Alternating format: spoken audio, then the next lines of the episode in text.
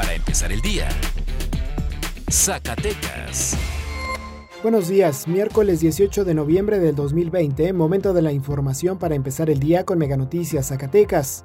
El gobernador del estado, Alejandro Tello Cristerna, entregó a la legislatura local a mañana del martes una iniciativa con proyecto de decreto para que por ley pueda multarse a quien no utilice cubrebocas. La propuesta es que se imponga una sanción de 25 UMAS, lo que equivale a 2.172 pesos o un arresto administrativo de 36 horas. Diputados se confrontaron por la presión de una aprobación inmediata y reclamaron el irregular proceso legislativo por el que pretendía pasar la iniciativa, por lo que al no cumplir con las dos terceras partes, tal propuesta fue enviada a dictamen en comisiones.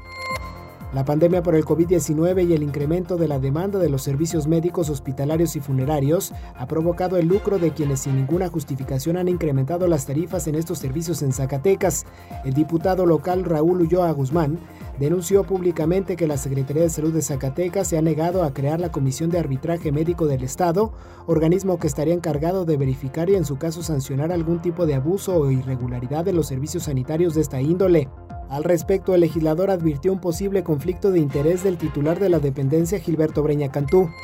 Empresarios del gremio de antros, bares y sitios de esparcimiento, así como de organización de eventos, hicieron nuevamente un llamado a las autoridades estatales a fin de generar las condiciones para que su sector pueda operar garantizando las medidas sanitarias y con ello evitar contagios por COVID-19, pues la inoperancia del mismo ha provocado la realización de reuniones y eventos sociales clandestinos, donde actualmente se ha focalizado el repunte de casos positivos del virus. La tarde del martes presentaron la organización Empresarios Unidos por Zacatecas, la cual tiene como objetivo generar sinergia entre los establecimientos que se han visto afectados y proponer alternativas al gobierno del estado.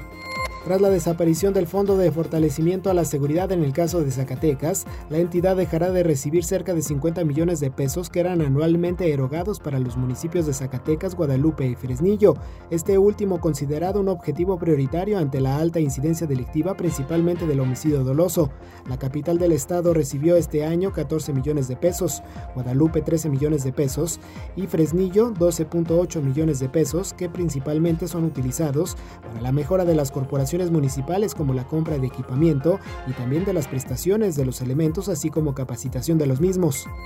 Adaptados a las medidas sanitarias que existen actualmente por la pandemia del COVID-19 y bajo el cobijo de la COFEPRIS y riesgos sanitarios, se realizará el Vive la Ciudad Zacatecas 2020 en formato de autoconcierto, mismo que se llevará a cabo el próximo jueves, viernes y sábado, esto en el estacionamiento del Palacio de las Convenciones. Solo habrá un aforo de 50 vehículos en cada concierto con cuatro tripulantes cada uno,